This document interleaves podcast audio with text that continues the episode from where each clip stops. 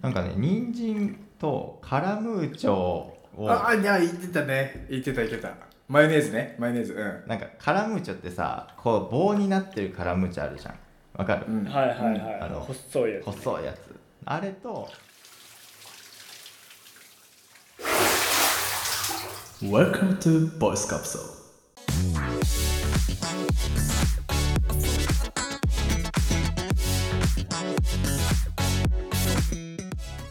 いや最近歩くの下手な人多くないいやわかんね何それ歩くの下手だなーって思う思わないふとえふとうわー歩くの下手だなーって えそれはみ自分人に対して自分に対して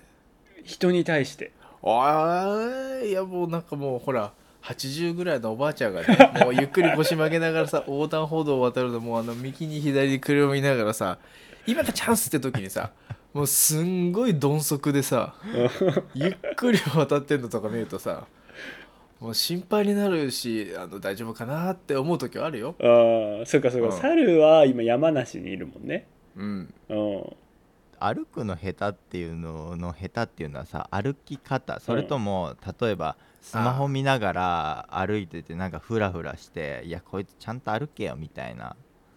ーどういうそ軸こがポイントですなかんですよねあ本当こうじゃあ右手と右足一緒に出るタイプの人とかじゃなく てフォームの手と話足ではないってことかそういう話でもなく、うんまあおじいちゃんおばあちゃんがこうね頑張って歩いてるとかっていう話でもなくて、おおまあ、今回こう提言したいのはですね、うんおちなみにまあ私東京にいるんですねはいはい、うんでやっぱ最近こうコロナの状況もちょっと落ち着いていてうんうんうんだいぶこう外に出る機会も増えてきて外に出るんですけどやっぱこう人の数ってめちゃくちゃ増えていて、おおそうなんだ、そうなのか、うん、やっぱこうコロナ前を思い出すかのような休日とかもこうショッピングモールとか駅とか、うんはいはいはい、まあ、通勤の時間もこう人がいっぱいいたりするんだけどうんやっぱこの2年間ぐらいそういう人混みってあんまりなかったじゃないですか確かに確行かくに機会も、まあ、そういう人混みになるタイミングっていうのはあんまりなかったんで、避けてるしね、うん最近急にそういう場が増えてきたんでうんこうぶつかりそうになった時のこう避け方とかあー はいはい、こうはい満員電車での立ち振る舞いとかうんみんな忘れちゃってんだろうなって思うんですよね、まあ、自分も含め。面白いねそれそういうやっぱり冷静に考えたらさそれこそもう山梨とか福岡にうんたまに遊びに行くとうんこれやっぱりうんゆとりがあるわけですよまあーあそんな何をするにしても。こっち来てビビったよねかに本当にそんなに歩く人なんてそんなにいないからな、うん、でふと東京関東、まあ、言うたら渋谷新宿うんまあな東京駅と密度がちゃうわな、もうねよくこれ人が工作できるなっていうぐらいうんやっぱ密度がおかしいですよねうんうんうんそうだな、でやっぱあれ技術必要なんですよ本当はうんうんうん、歩くい技や術みんな2年間のそうブランク空いちゃってるから、おううん多分俺だけじゃないと思うんだよね感じてる人そこそのさ下手になるっていうのはぶつかってる人が多いってこともあそうそうぶつかったりう、うん、うん、こう、なんていうの、うまくいってない。うんこう物理的にまだぶつかってないけど、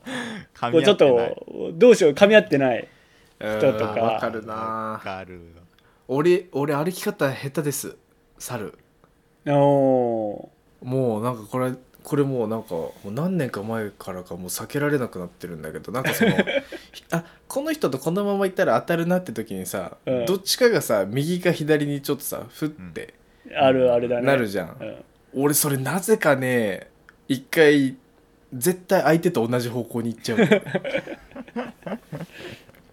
あの向こうが向こうから見て左に行くタイミングで俺もちょっと右に行っちゃうみたいなのがマジで増えたおえなんでってすごい思うんだよねいやマジで動きも俺もうその道譲るでも最近うまくいった試しがない、でもさそれは無理じゃないそれはさ2分の1のパターンじゃんうん外しすぎてるんだよな4 2分分のの1 1かで分かんないけどあそうだねまっすぐ行くっていうもう俺はぶれないぶつかってもいいみたいなあだから気持ちがあればいいなんかけどそうなったら一回俺止まるわもうなんか あうんうんうんじゃあ待って小西が言ううまい人は止まるってことその時はというわけでもないが盲信盲信する人は下手で逆にうまいちょっのとつ盲あ信盲信はダメだね盲信はダメ盲信下手っていうかう、ん思いやりがない思いやりがなく感じたよねうんそれでうまくいけたとしてもちょっとあん感じ良くないよね確かにでも止まられるるとさ怖くないそうね後ろからうんの人とかのことも考えるとあれだけどただもうさ右左右とかが2回ぐらい続いたらもういちょっやとさそうサッカーかなって思うんだけど そうそうそうそうそうあのフェイント入れてディフどうェンするスみとたオフいェンスのせめぎ合いみたいななバスケか誰と勝負してるんだみたいな感じになりますよね、うん、確かにいやー下手なんですよよね、ういやでもん、面白いなえでもコロナ前はみんなそれが日本中であうんの呼吸でいけてたってことだよねいやいけてたんだと思うあと、うんやっぱこう最近思うのが駅とかで迷ってる人とかうんもよく見かけるんですよね、うんうんうん多分久しぶりに出てうんとか、前転勤とかああはいはい勤務先が変わったとかっていう人たちは初めてそのルートを通るわけじゃんだか確かうに、んらまだ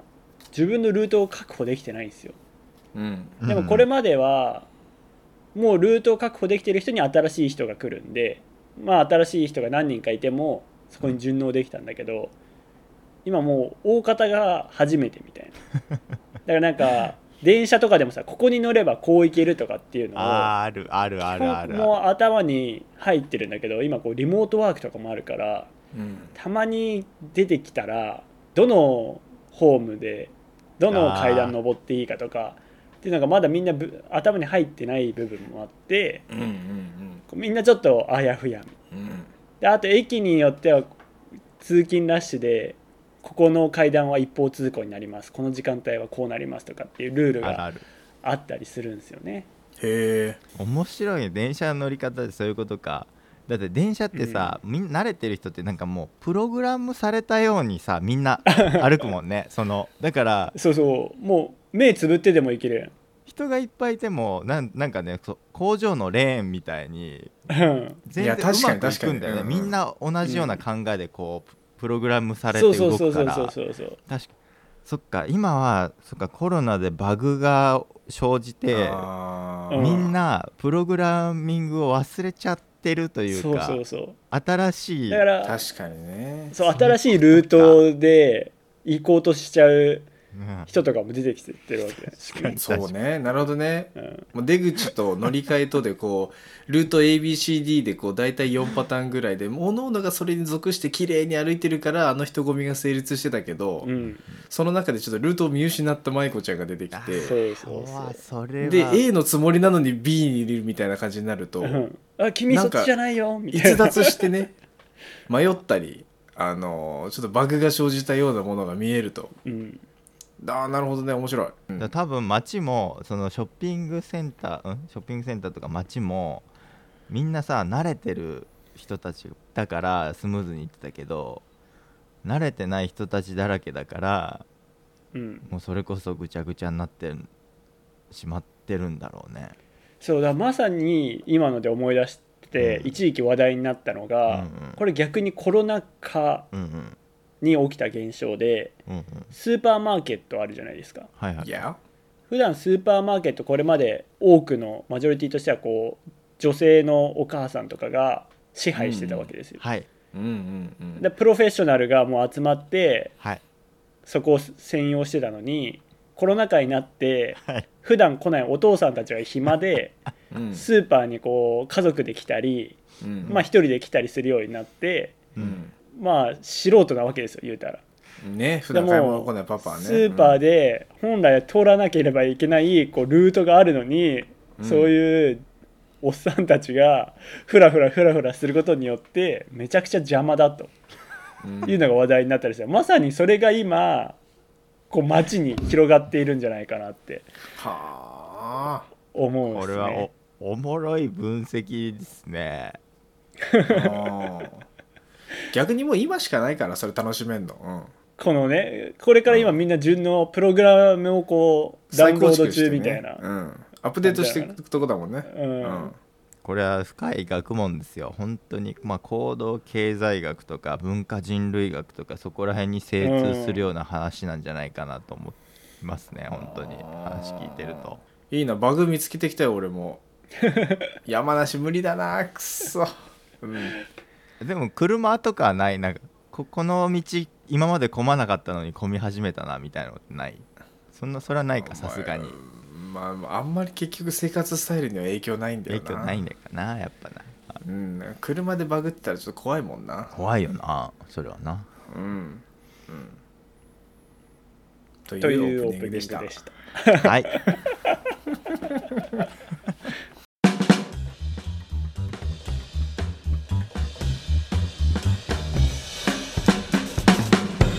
ポッドキャストトークでは今週も始まりましたポッドキャストトークポッドキャスト何言ってんだ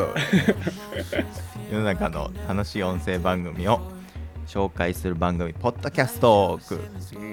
自己紹介が遅れましたけれども私ボイスカプセル笹香と、小西と猿ですはい、この3人でお届けしてまいりますサルさん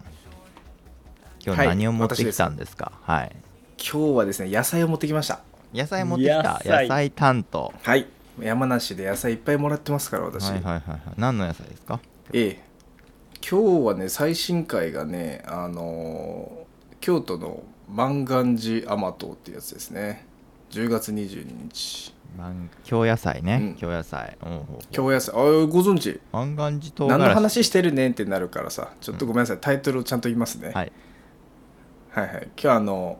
ポッドキャスト番組「食べる農家」というおおいわゆる農系ポッドキャス猿ね、それこそこの前三重おもろい食堂ね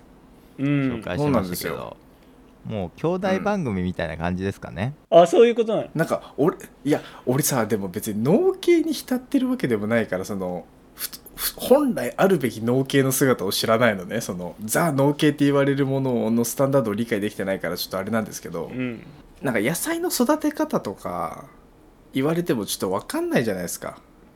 まあ我々は馴染みないですからねそうだからそのそうじゃなくてこう普通に面白いコンテンツとしてそれこそ「みえおもろい食堂」は普通に面白いから聞いてるんですけど、うんあの3人の掛け合いとかが結構いいなって思う部分があって雰囲気が好きで聞いててでうん食べる農家は何で聞いてるかっていうと、うんうんほうえっ、とねこれ一人のねあの方で基本やられてるんですよ尾崎七海さんっていう方がねううんんあの本当にうまい野菜食ってうまいどうぞっていう紹介してるだけなんですけどおお野菜レビューみたいなシンプルそうなんですよシンプル野菜レビュもーう確かに簡単に言え新ばしそういうことん面白い農家が野菜食べてうめえっつってるっていう番組なんです、ほうほうほおこれがね本当にうまそうに食っててねあの忖度なさそうだな尾崎さんってすごい思うんですようほうほうポッドキャストでこううまそうに食べてるって表現すごいね本当に好きでこの野菜たち買って食ってんだなっていうのが伝わるん よねほうでなんか野菜を食べてるって聞くと生野菜をかじってる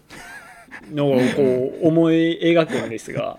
そういうこ、とで合ってるんですかまあ、そうあの果物系もあるからねそれそれこそ生でかじっちゃいると思うけ どーいやでもあ調の理して一る応やっつてあのそうそう調理したものを基本的にはいただいてますねへでなんか聞いたことない野菜とかさ結構あの出ててあそんな野菜あるんだみたいなサムネとあれであーへえみたいなこれ株じゃないんだみたいなフェンネルってなんだろうみたいな、あーフェンネルほうフェンネル言ってたう時、ん、俺はそれこそあの漫画ジャーマトとか全然意味が分からなかったんでななんですかそこのあの武将の名前はみたいな感じになってるから、うん、あの聞いてああその野菜を広めたいって思ってる方々の思いがそこに入ってたりうんでうん尾崎さんの中には自分が生産してるわけじゃないけどその野菜めっちゃうまいの知ってるからみんな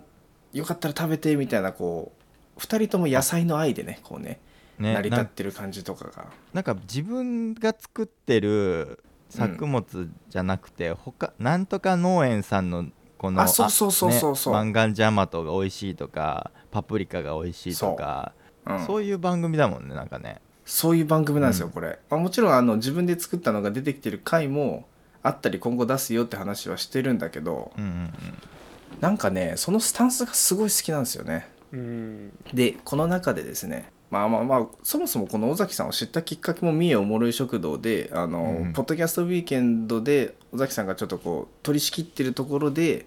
農家の中で三重おもろい食堂出るからっていうのでそう4人であの三重おもろい食堂でこう報じてた回があったから、おへーええー食べる農家っちゅう番組があるんだっていうのはそこで知ったんですけうど、んうんうん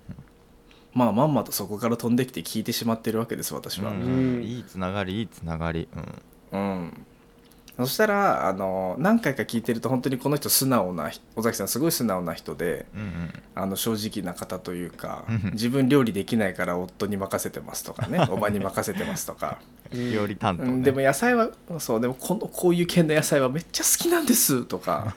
料理は私がやらないけどみたいな。うんなんかこう屈託のないねこのパーソナリティがねやってらっしゃるっていうのもなんか聞き心地が結構よくってですね、うんなんかぼーっと聞くのにあのすごい良かったりうんあの知らない野菜の情報が入ってきたりその野菜の買い方とかも分かったりするんであえそうそうあのなんかこうそれこそながら聞きするのに悪くないんじゃないかなゆっくりペースのジョギングとかにこれいいですよ、ーうんうん、ゆっくりペースのジョギングね早いペースの時はちょっとあれだったんですけどうん、うん総合的にどこ聞いていただいてもいいしまだ10回とか11回とかしかねあうのん数もないのであのそんなにこうどこ聞いても大丈夫っていう感じです本当にうんうんうん興味がある野菜あれば聞いてもらって、うんうんうんただこうパーって聞いててやっぱりねいいなって思ったのが結構初回近くの方の発言であったんですけどおうこれを今日ごめんなさい前置きが長くなっちゃったんですけど共有したくてうん野菜の美味しさを決めてる3つの要素があるとおいう話をしてたんですよ、うんまあ、その中で、うんまあ、パッと想像できるのが1個目2個目とかだったんですほう何だったかなちょっとそのパッと想像できるやつだからね忘れましたなんかその見た目とかそう生産者の技術ですとか、うんほうほうほうほうまああの水とどかう、うん、まあそうそういう系のやつよ、うんそういう系のやつ土まああの技術、もう物理的にやつ物理的に関与してくるやつはいはいはいが直確接的にねかに理由う12んだったと思うんですよ、うんうんまあでもまあそれが全てじゃんとか思ってたけどやっぱ3個目がやっぱその生産者さんうんはいへの思いがどうかとか、うん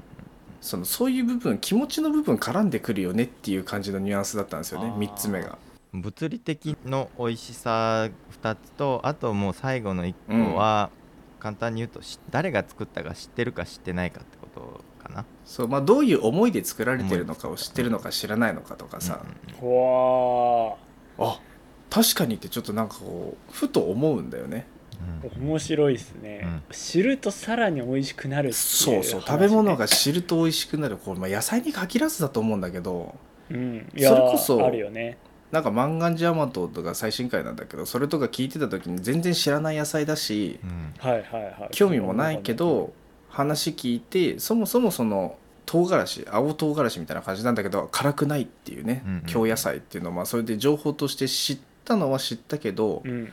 やっぱそれを広めたいこういういい野菜なんですっていうのをゲストであのその有沙ガーデンのね有沙さんって方が出てたんですけど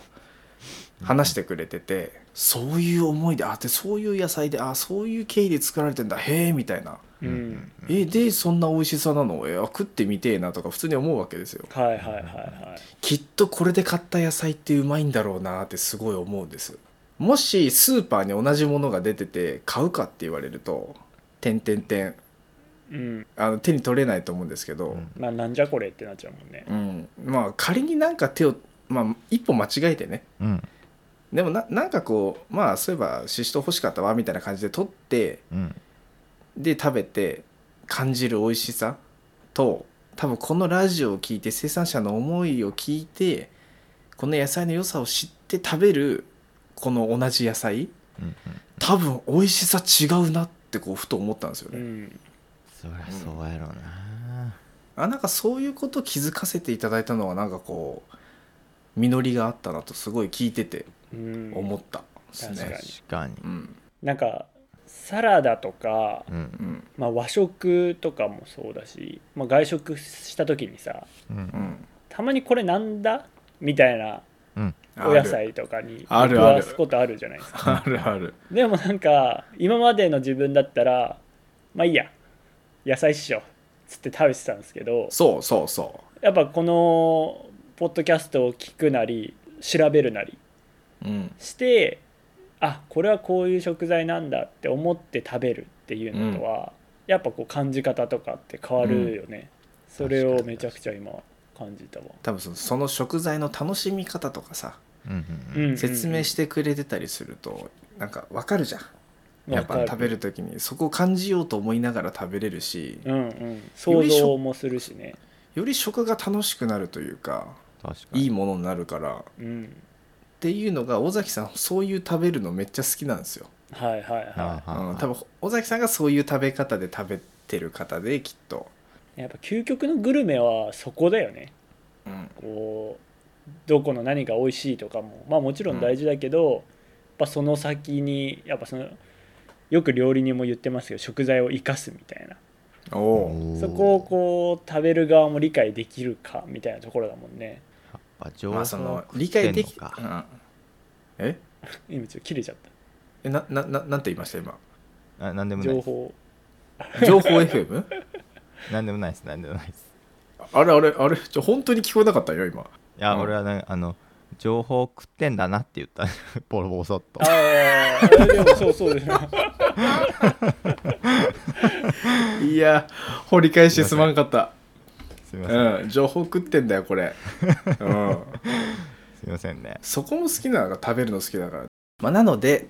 まあ、やす知らない野菜のこと知れたりいやーねまだまだお若い方ですけどもああこうやって野菜楽しんでる農家さんいるんだでこういう推しの農家さんがいてとか言ってだー確かにそこの野菜なんですとか言ってるの聞いてるとあ推しの野菜っていいなとかそれめっちゃいいねおね推しの農家さんとかいいなと思ってここの柑橘頼んだきゃ間違いないですとか、う確んか、に、なんかすごいいいなってもうなんか俺もだから柑橘とかがあそういうとこあるんだみたいなでここで買えるでみたいな感じになってるからうんうんうんなんかこういろいろ自分も手出しやすいし器具だけでもいいしうんうんなんかこう変わった野菜が欲しいとか今食べたい美味しい野菜があるなとかあの知りたいなって人はもうそういう情報聞くでもいいと思うんでそしたら最新回からねぜひ聞いてほしいんであのシーズンがあるんで古いの聞いても頼めないとかあるからうまくなんかこれ聞いてほしいなってすごい思ったんで今日の紹介となりましたわ一応このラジオ番組その食べる農家さんでもちょろっと出てきてたけどそもそも全然農家とつながってない我々が推しの農家とか農家のものを食べれるのかっていう、まあ、疑問もあると思うんですけど、まあ、今確かにいろんなその流通経路があってここで出てきたのはポケットマルシェっていうサービスがあるんですよ、なんか聞いたことあるねそうまあそれも農家さんが産地直送というかな感じでこう送ってくれるようなサービスとか、あとは食べ直有名なのそうで言と食べ直だったうねんうん食べ直とかっていうのもあるからやっぱそういうところで、うんまあそれこそさっきみたいにその推しの農家ってどう作るんやっていうところは、そういう食べ直とかポケットマルシェとかそういうサービスとかでいろいろこうねた頼んでみてあここの野菜美味しいなってところでね推しができるとかっていうのもあると思うんでうんうーんしかもまあまあ食べ直とかポケットマルシェにはその農家さんの思いも一応書いてあるから、ほうまあなかなかねどどういう農家があるなんてのは我々そのわからないですけど尾崎さんの人間性をもし、うんあのあいいなって思えたらですね一緒一緒のものを押しときゃ俺間違いねえと思うんだよな、ああはいはい、うん、なんか俺はそこも含めてなんか面白いなと思ってるんでよかったらね聞いてみてほしいですねはい食べる農家ね食べるは漢字農家はひらがなですそうだよねそう食べる、はい食べるのた「た」だけ漢字だよねさベルまで漢字はちょっと難しいけど、うん、鳴ってるねそれはねすなんか音がね、うん、それカタカナか失礼ねしましたはいあの概要欄にリンク貼っておきますので、ぜひ聞いてみてくださいない俺ね気になった今日今日むしろやってみようかなと思ってる料理があって